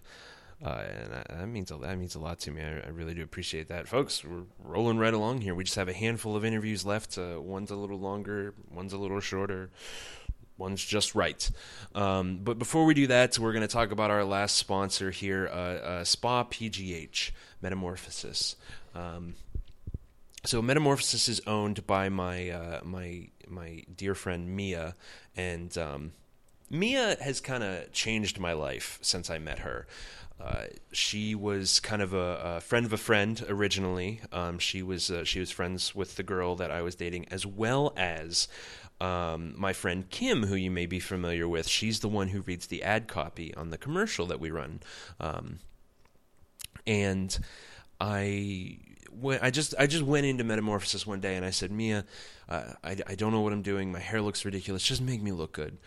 Just just make it make me look good. Do whatever you want. I don't care. Just make me look good and make it so that I can work in an office and not get yelled at. And she did. She worked wonders. And um, even though uh, I have, I am no longer dating that uh, that girl, I still continue to go to Metamorphosis, and Mia always takes such good care of me, and all the girls at Metamorphosis do. So this is my attempt to give back to them to that to that fantastic uh, organization metamorphosis spapgh.com uh, and it's not just limited to haircuts i i've i've gotten uh, uh my toenails done there i've gotten manicures and pedicures and, and, and don't knock them till you try them they are delightful let me tell you um, I get massages there. I'll do yoga there from time to time. It's it's a wonderful, wonderful place. I encourage you to uh, check them out at spapgh.com. You can also follow them uh, on Facebook at Metamorphosis. Um, and uh, I, from I, I understand that they're a local group, and that's limiting to some of my listeners who, uh, uh, you know, opposite coasts, opposite states, whatever. But from my understanding is, um, they should have something that you can uh, you can patronize soon. Fingers crossed. They've been talking about it for a little while now. I don't want to say too much um, because I don't know what their actual uh, uh, plans are, or if any of the plans are concrete or any of that. But either way, uh, even just pay a visit to their website because it's a delightful website. SpaPGH.com, Metamorphosis. And uh, if you are an avid listener, you are familiar with this commercial, and uh, we're going to hear it one more time. Here we are in or around the Pittsburgh area, check out Metamorphosis, Pittsburgh's only full service organic salon, spa, and wellness studio. Haircut? Check. Mani? Check. Pedi? Check. Massages, highlights, sauna, and facials? Absolutely. We even offer professional yoga classes daily. Visit us at spapgh.com, that's S P A P G H.com today. Because when you feel good, you look even better.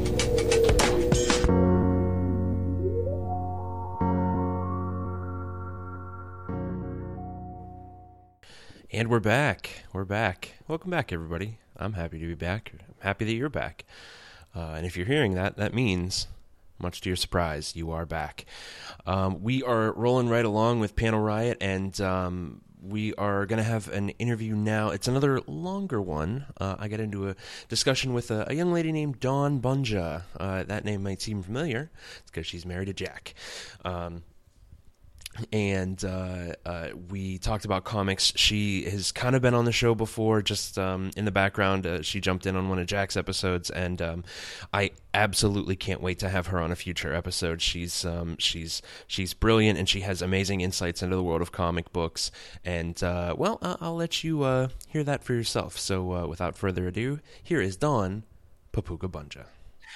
All right, folks. Panel Riot 50. Uh, we're uh, we're asking the big question: uh, What makes a good comic? And joining us now is uh, you may have heard her just a teeny tiny bit on the show before on a very early episode uh, when we had uh, Jack Bunja on, desperately trying to defend DC, and um, and.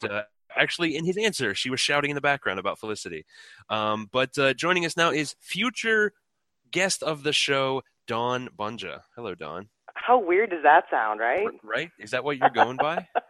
Uh, you know what? Nobody's nobody can decide at this point. It's either Dawn Bunja, Dawn Papuga Bunja. right. We we don't know. We'll, we'll just go with Dawn. That'll work. Yeah, that'll work. Dawn, Dawn, Dawn is joining us. Hello, Dawn. Hi. Uh, I have a question for you. Uh, Well, I hope I'm prepared to answer.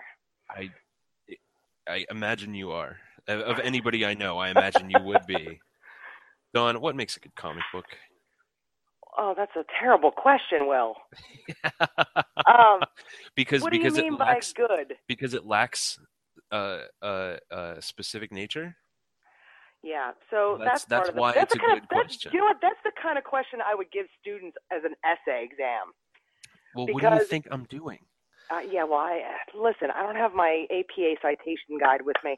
So, so here's the thing: if you're talking about good, it, it really it comes down to what who's doing the classification, right?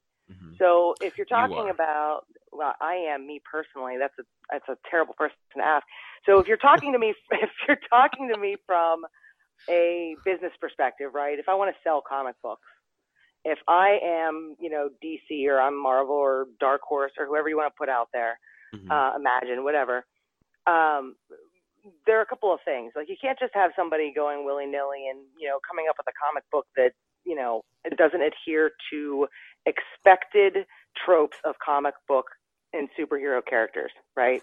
So you, you can't just have like I mean I guess you could have a light bulb, but I mean the the point that I'm making is that that people go back to comic books for the same reason that they traditionally went back to soap operas, that they went back to westerns that were spaghetti westerns on TV, uh, that they go back to you know noir pulp comics like you know the Maltese not comics but books, the Maltese Falcon, etc.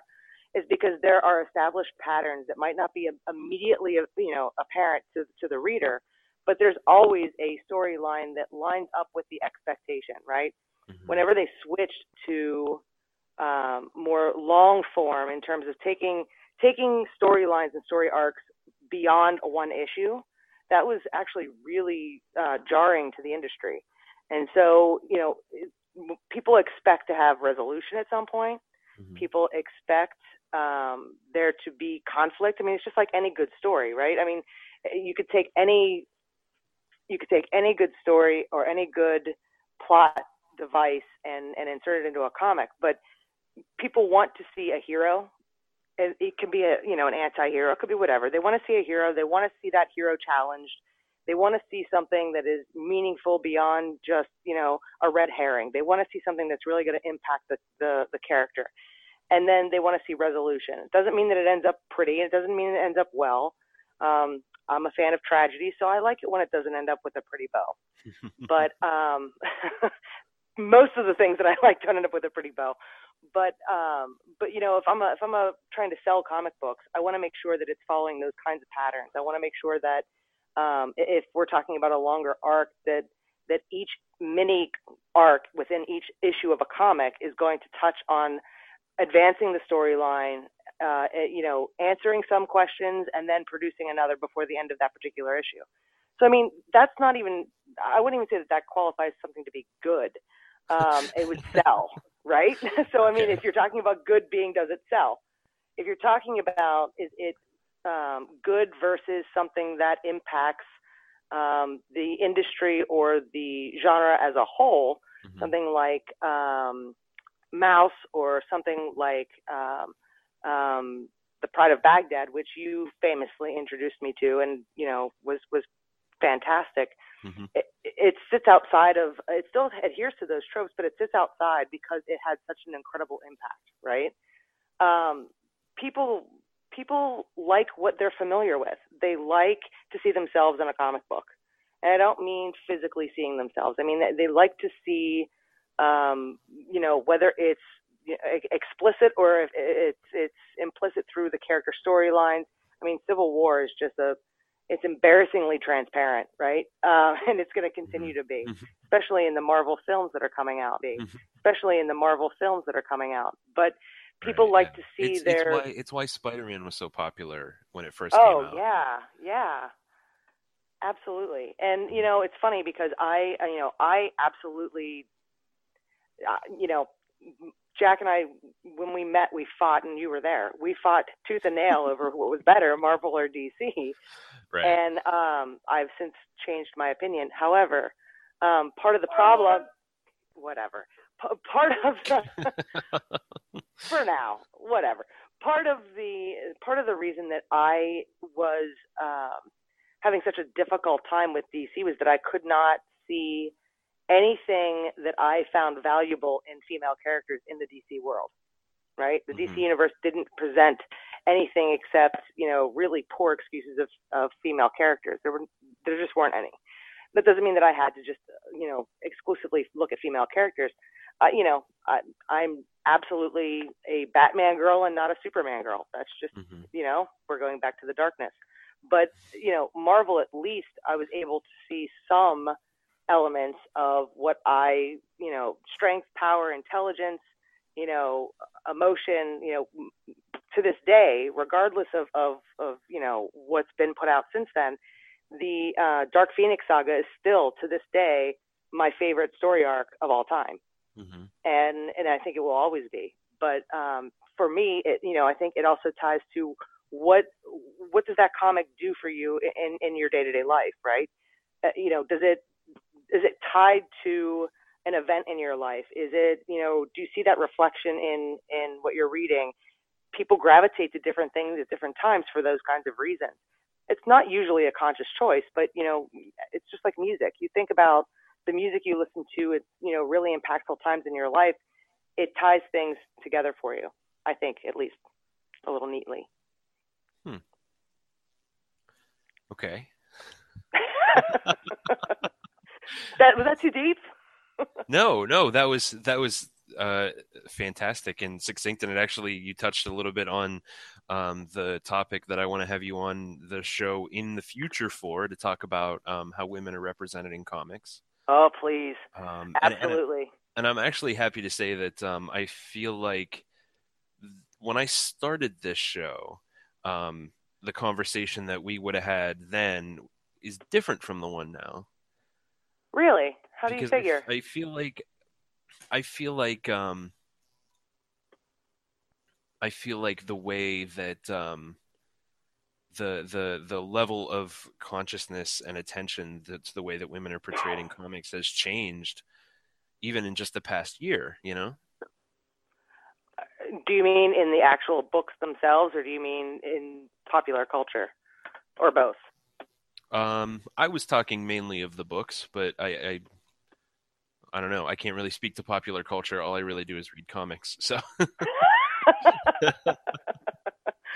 Fair enough. Fair enough. all the all the shows that I watch, uh, that were they're all gone now. So Well, I mean, I think that it, it, you know it's interesting because um, I will be really interested to see in the coming months what happens to the Wonder Woman book because um, that story arc.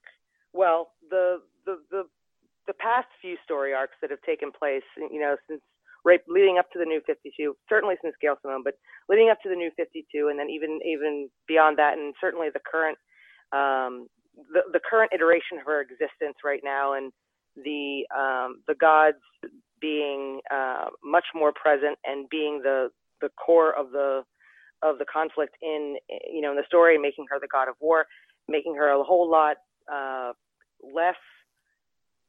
I don't want to say less lovey-dovey and yay team, um, and more you know really adhering to a, an Amazonian perspective. I mean, I think she could still go darker than she actually is. I mean, the epitome of that was whenever she snapped Max Lord's neck. I mean, that that is the Wonder Woman that I've been waiting to see in comic books for a very long time, and I think that they've gotten closer. Now, what I'm afraid of is I'm afraid they're going to take it back and um, and once again um, rehash you know her origin story and and and change things up. But you know, Oh, yeah, I think once- it's going to I think once depend. the movie comes out. Well, that's what I'm worried about. Well, I don't know if I'm worried. That's what I, that's what I think is going to have a, a greater impact. Um, I know that they're doing a, an equivalent of Earth One for Wonder Woman, and I'm uh, I'm I'm very tentatively interested in what that's going to look like. So, but I think you're right. I think that it's changed. I think um, you know I I would have to look some more at. Um, I've I've since abandoned most Marvel comics um, because I, I can tell you exactly the moment where I said I'm done, and that was when Marvel Divas came out. And I I was if I could have, I would have had some nice words with Joe Quesada if I could have. Um, Marvel Divas. That was 2009. I know, and it was awful. It's a it Dawn, it's a whole new world now. Then you need to tell me what I need to read and look Oh. at because I will not even open those books anymore because it's such a terrible. Oh, the stereotypes and the oh, it's oh no, terrible. no, that, that was so bad. Uh, uh, Captain Marvel, Miss Marvel, just off the top of my head, those are two books that you should absolutely be reading. I, I will I'm- do so. I can't believe you're not reading those books. They're amazing. Yeah, well, I haven't yet. And like I said, there's a reason because every time I've dabbed my toe back in the Marvel water, it has been sheared off by a giant, great white evil shark, and I just Mm-hmm. won't. It's it, it it's consistently disappointing. I mean, even if you want to even look at the influence on the the the last Avengers movie and and the way that they portrayed Black Widow, I I, I Yeah, hope I hope great. one day she you know they're able to fix that. Right? It, it was Mm-hmm. Yeah, it no, I was really bad. about that. It was yeah. Everyone should have felt a little bit twitchy and gross about that. It was not good. hmm Um, but um, but they were also so. But now now you and I just said it's not good, right? It wasn't good. But you realize there are lots of people out there who saw something they recognize, which is the you know the trope of the pretty woman who is damaged, who is able to quell the beast in some giant angry man right? Yeah. That was that's. I mean, you could just put fur on the Hulk and it'd be King Kong all over again, right? So, I mean, it's it's something that people recognize. It's a it's an underlying storyline that they get and that they they're familiar with. And I think Marvel taps on those things, especially when they're launching big projects, so that they're able to access a broader audience. Um, But if you're saying that the the Captain Marvel and Ms. Marvel are, are worth it, I'm I'm I'm game to to catch up. I at think- least I think at least long enough to have the conversation with you, and then I can drop them again if they're horrible.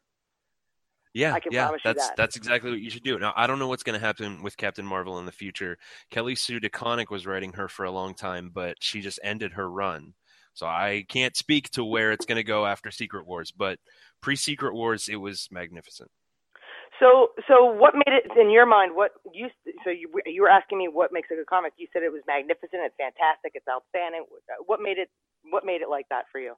because it was it was it, it was i'm i'm going to repeat a lot of things that people have already said as far as answers on this very episode um the art was excellent uh and the writing was very good the uh it was character driven you knew who these people were and what their motivations were and they all had very distinct voices. Um it it the storyline and the characters really drew you in you know what i mean? They felt like Mhm. real people in unreal scenarios. And i think that um that is a, a big part of why i enjoyed it so much. And the and of course the unreal scenarios that they were in were exciting. They were like space adventures you know what i mean? But there were still these, these tiny little um moments of humor or moments of um humanity even though some of them were aliens that just that you know touches you on a on a deeper level. And it, it- the whole thing was just a just a, a, a wonderful symphony of of you know all these different elements being woven together well. You know, you just said something that that really is the core of all of you know what makes good art, right? And that is it what what moves you. Mm-hmm. And I know that sounds really corny, but um, you mentioned the art. There was an entire run, I think it was the Chiang run uh, of art on Wonder Woman that I was just it just sent I, I couldn't I hated it. I Mhm. hated everything about it. I didn't when I first looked at it, I was just resistant. And then I realized how closely the art style was tied to the actual storyline. And that made a huge difference when I realized that. Um, but you know, it has to be aesthetically pleasing. And it doesn't have to be pretty, pretty art. It can be something that you, you know, that that kind of thing. The, the artistic style is definitely something that uh, I think is very individual. For example, I absolutely loved um, the McKean uh, illustration and, and art direction, you know, in um, in the Sandman comics. A lot of people didn't because it changed so very much, and even within one issue, it would change so very much, and it was really chaotic, and, and a lot of people didn't didn't like that, and and that's their prerogative. Um, a lot of people really like the more traditional look. Um, I hate the Mecca look more than anything in the world. I absolutely hate it, hate it, hate it. Um, but I know that there are people who love it, right? Um, You know, it, it has to sing the the whatever you're you're experiencing for you to think it's good and keep going back to it. It has to sing to you. So that means that the the pacing has to be good. The the um, the language and the dialogue that's used has to be artfully done. And you know, I think for intelligent readers, there has to be acknowledgement that what you're reading isn't in a vacuum. Um, and and you know, I think of back to the Blackest Night series, and one of the things that I really appreciated was that it recognized um, the history of those characters in the universe. It recognized what was going on in other comics. Some people think that it did too much uh, of that, which is you know fine, but it, it has to feel whole, and it has to feel complete, and it has to feel like there's a purpose you know, it's not like the Sunday comics when you you open, you know, the funny papers and it's, you know, a handful of blocks and it's only one thought that they're conveying. We're talking about entire story arcs that can become very complex. Now, retconning to me is incredibly frustrating. Um, Yeah, eh, some people appreciate that, but I mean, we've had how many conversations about, you know, retconning everything away? You just can't do that. And I think that what happens is when when authors on the one hand, you have writers and, and even illustrators who are willing to take really big chances because they know it's going to be wiped away, right? They know that you know, well, we can always retcon. There's a safety, you know, safety catch or a safety valve. Um, But I think that the writers who are willing to put their favorite characters on the line and kill them or damage them, um, I think the when when that happens, I think the readers um, they feel that more more powerfully, and I think that's what draws people back to those kinds of comics. Um, now, granted, if they're dead and they're not retconned, that changes things kind of dramatically, and it creates a different type of universe. But you know, I'm I you know I'm a huge fan of of not bringing back a character once they're gone.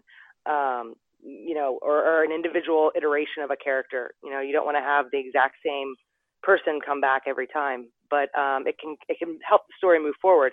You can also get trapped in a horrible loop of uh, this is uh, you know it's the same thing all over again every couple of months or every year or every couple of years. You know, oh well, big death scene.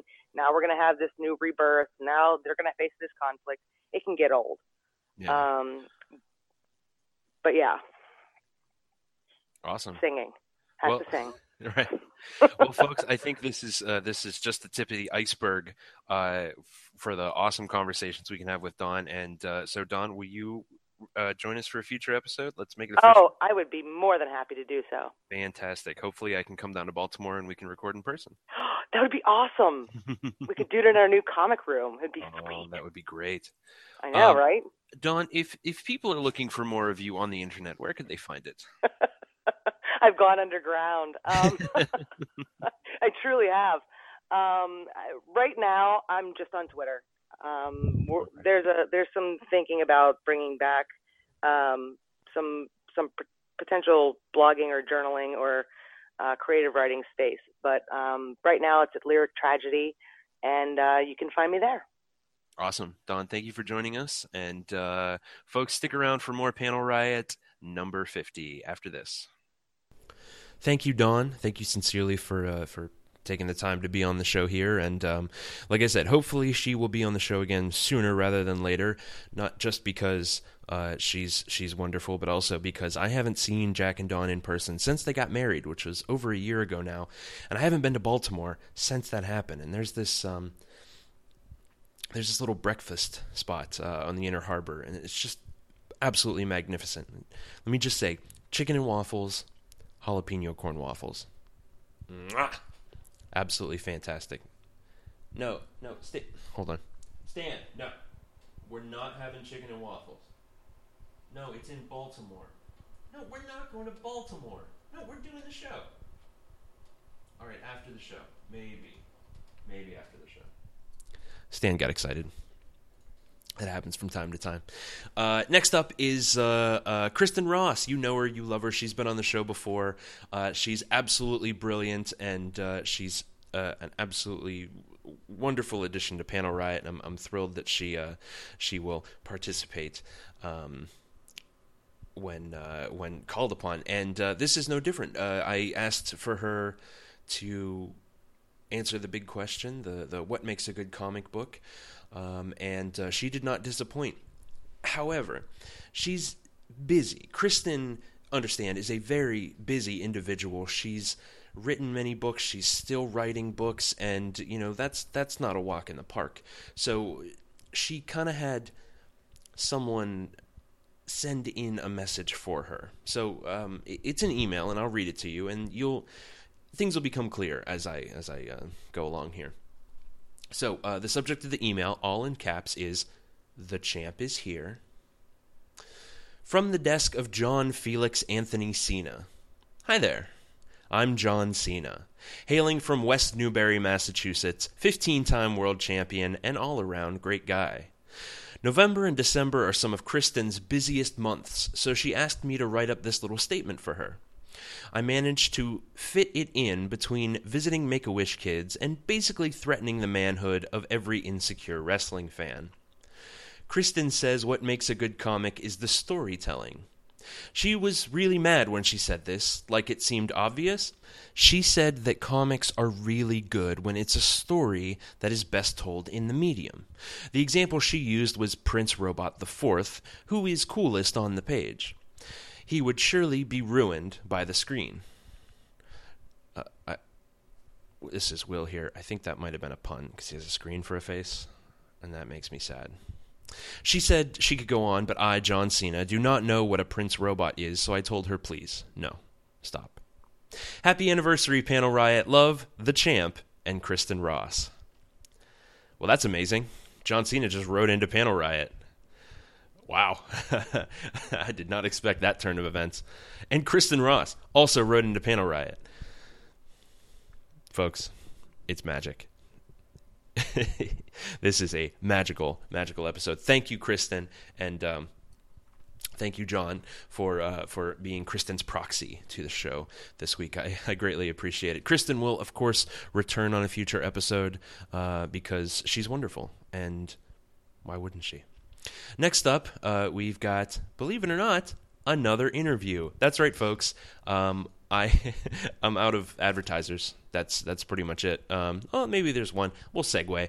Um, so next up is TJ Tag. You may be familiar with TJ Tag from shows such as mine. TJ is a prolific reader of comics, and uh, his knowledge of both art and writer is uh, is impressive. And I asked TJ, of course, the big question, and here's what he said. So we're here with uh, TJ Tag. He is a former guest. Did I say it wrong? Is it Tagui? No, no, no, no. You no, that's right. okay. Uh, former guest of Panel Riot, and uh, uh this is uh, for the big episode 50. So the big question. We've all had time to, to, to, think about it, and I'm curious what you came up with. TJ, what makes a good comic? Um, for me personally, a good comic is something that while I'm reading it, I feel like I'm in part of that world, if that makes any sense, where I uh, see what they created and see how they brought it upon, like brought upon it, and it's you know, I forget my troubles and all that fun stuff. Um, but like, so that's one of the main factors. But the biggest one for me, and I know it's a particular, uh, very specific uh, requirement, is if I a good comic for me is a comic that I can read and makes me want to draw my own comic. That makes me want to take what I saw they did and be like, that is awesome. How can anybody do anything but that? If a good comic, so a good comic for me is one that I can read and go, okay, I'm inspired. How can I top what they're doing? Uh, which is impossible if you read Saga. All right. Yeah. yeah. yeah. Cool. So something that draws you in and something that inspires you. Yeah, pretty much. Short and sweet. All right. Anything else? Um, read more comics. They're good. Okay. Don't read terrible ones. All right. All right, TJ, thank you very much for uh, joining us for the 50th episode of Panel Riot. Thank you, thank you, thank you, thank you, TJ. Uh, it's great to have you, and I can't wait to have you on the show again. Let's not rest on our laurels. Let's go right into our next interview. Meredith Staten. Meredith Staten. She's a Patreon supporter. You've heard her in um, in the background of uh, the Soul Sworn episode, and you are about to hear her again. All right, so we're here with uh, Meredith Staten. She has been, you heard her on uh, episode 49, uh, where we talked about Soul Sworn and webcomics and everything like that. And uh, she's also a future guest of the show. Um, and uh, so we want to know, Mara, what makes a good comic? Well, I think that that depends really for each person because what I think is going to be a good comic isn't going to be a good comic for someone else. Um, but what I find to be what makes a good comic is something that pulls on my emotions, that's engaging without being too explainy, uh, too much exposition to fill you in.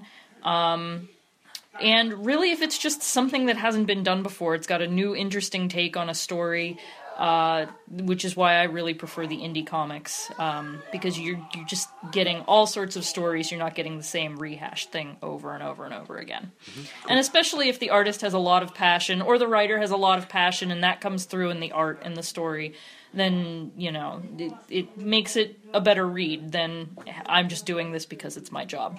Right. So Cool. Very awesome. Well, uh, like I said, you will be on a future episode of Panel Riot, so Yep. listeners can look forward to that.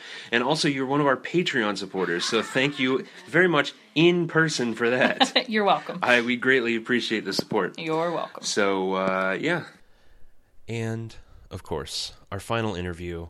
Uh, he is the author, the artist, the creator of Soul Sworn, the webcomic, and incidentally, uh, he is also our newest sponsor.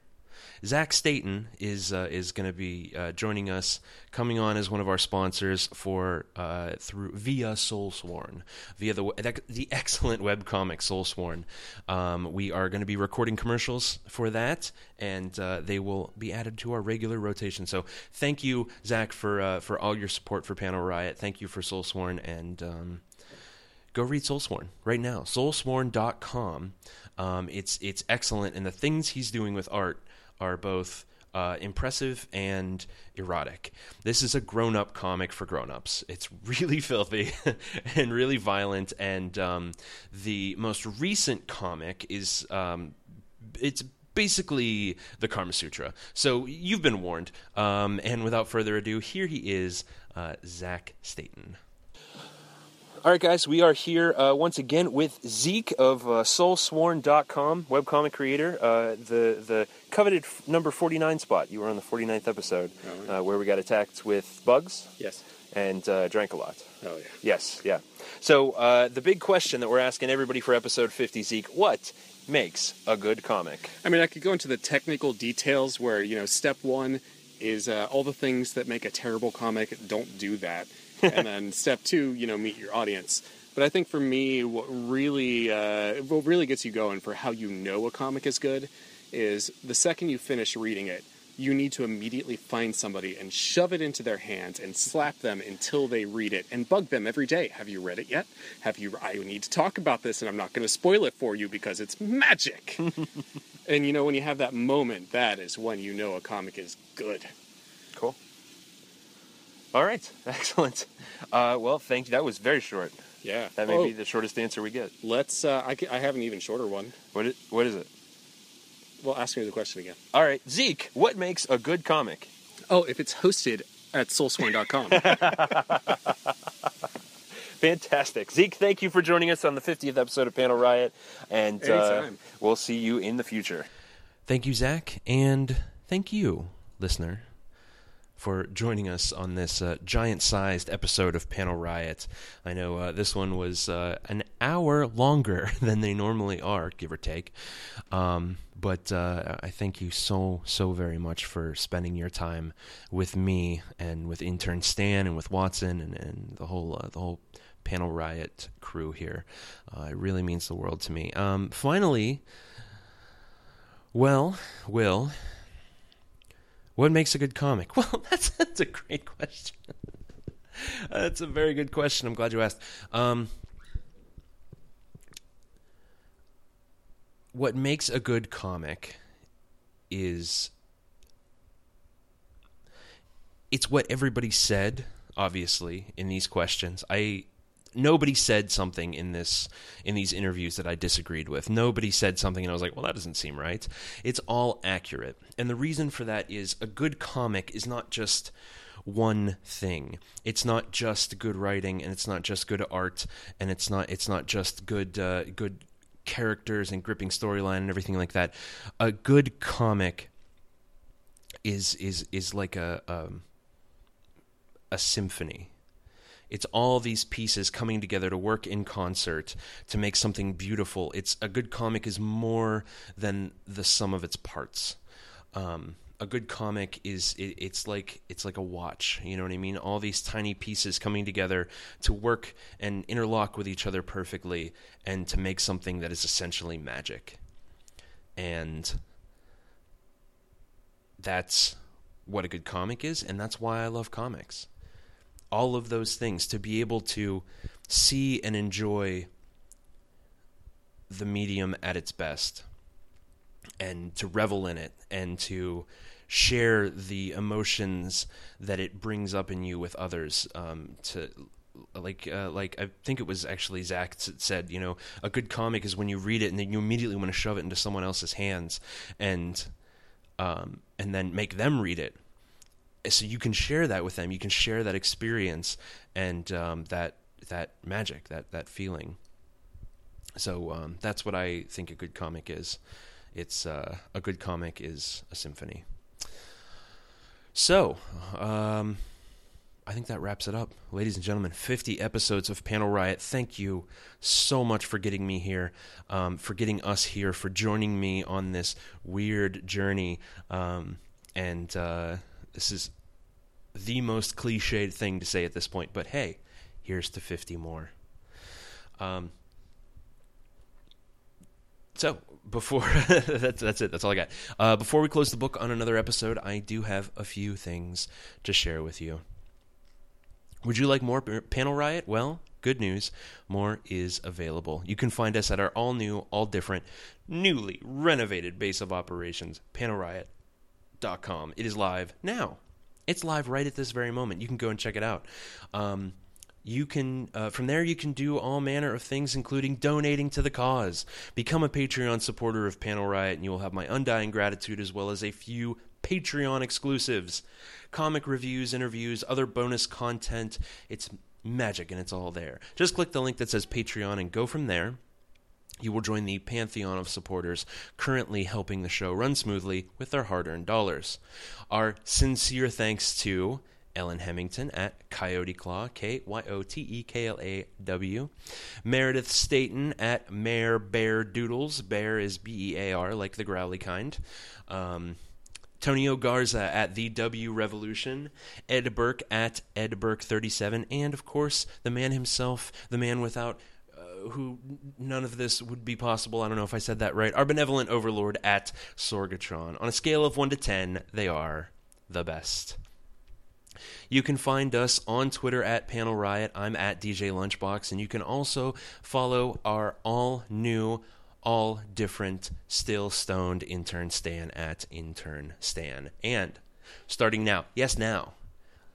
I may have mentioned this earlier. You can follow our wonderful sponsor, the Petri family the family that took time to bring you good wine at Petri Wine. What does a podcast supporting family of winemakers have to tweet about? Well, follow them and find out. I'm curious myself. Our show is available on Stitcher, Spreaker, iHeartRadio, Google Play Music when that happens, and of course iTunes. You can also head over to panelriot.com and click the link that says most recent episode. It does what it says it do. If you're an iTunes listener, please rate and review the show. You'll help more people find the podcast, and you will become a better person automatically if you do. I want to know what you think of the show please email us panelriot at gmail.com tell me what you're reading and what you like and what you don't like and uh, what your favorite interview was from the 50th episode and what your favorite 50th anniversary of whatever is whenever Thanks for listening, true believers, and remember, life is too short to read bad comics.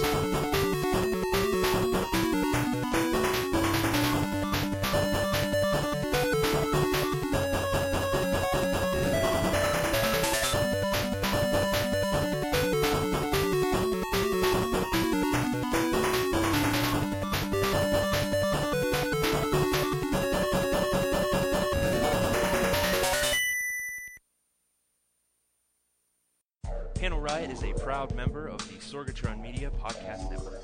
Find out more at sorgatronmedia.com.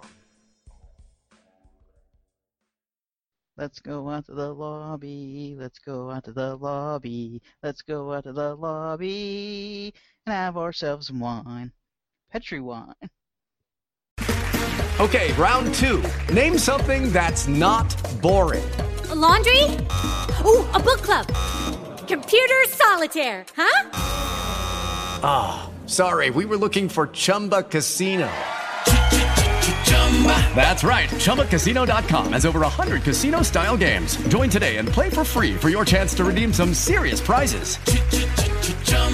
ChumbaCasino.com. No purchase necessary. Where prohibited by law. 18 plus terms and conditions apply. See website for details.